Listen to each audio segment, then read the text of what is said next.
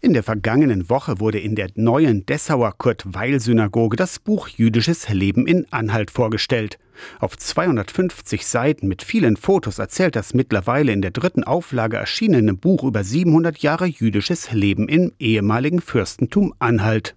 In 19 Orten entdeckt man mehr oder weniger deutliche Spuren jüdischen Lebens im Fürstentum Anhalt, heute noch erkennbar in den Grenzen der evangelischen Landeskirche Anhalts.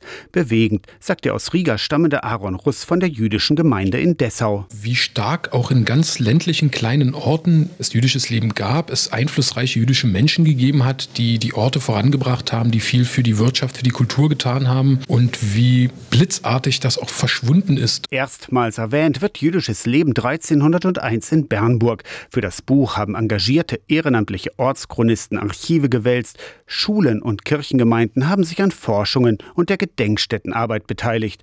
Mehr als ein reines Geschichtsbuch findet Anhaltskirchenpräsident Joachim Liebig. Auch immer etwas mit Trauer verbunden, denn es zeigt ja alles, was nicht mehr existiert. Und es ist deswegen umso notwendiger, weil ja aktuell auch wieder Menschen das leugnen und neuen Antisemitismus fördern.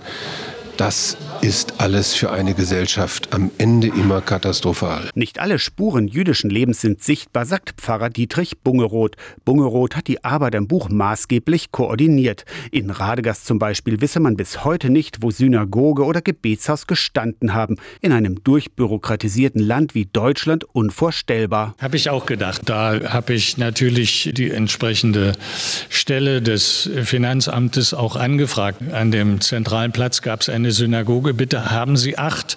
Gibt es einen Hinweis? Gab es einen Eigentümer, der seine Räume vermietet hat? Es hat sich nichts gefunden. Also in den fürstlichen Akten steht, dass der Fürst aus Dessau die Radegaster äh, Synagoge bezahlt hat. Die dritte Auflage des Buches über jüdisches Leben in Anhalt wurde vom Land Sachsen-Anhalt gefördert. Das Buch wird an Schulen, Bildungseinrichtungen und interessierte Bürger kostenlos abgegeben.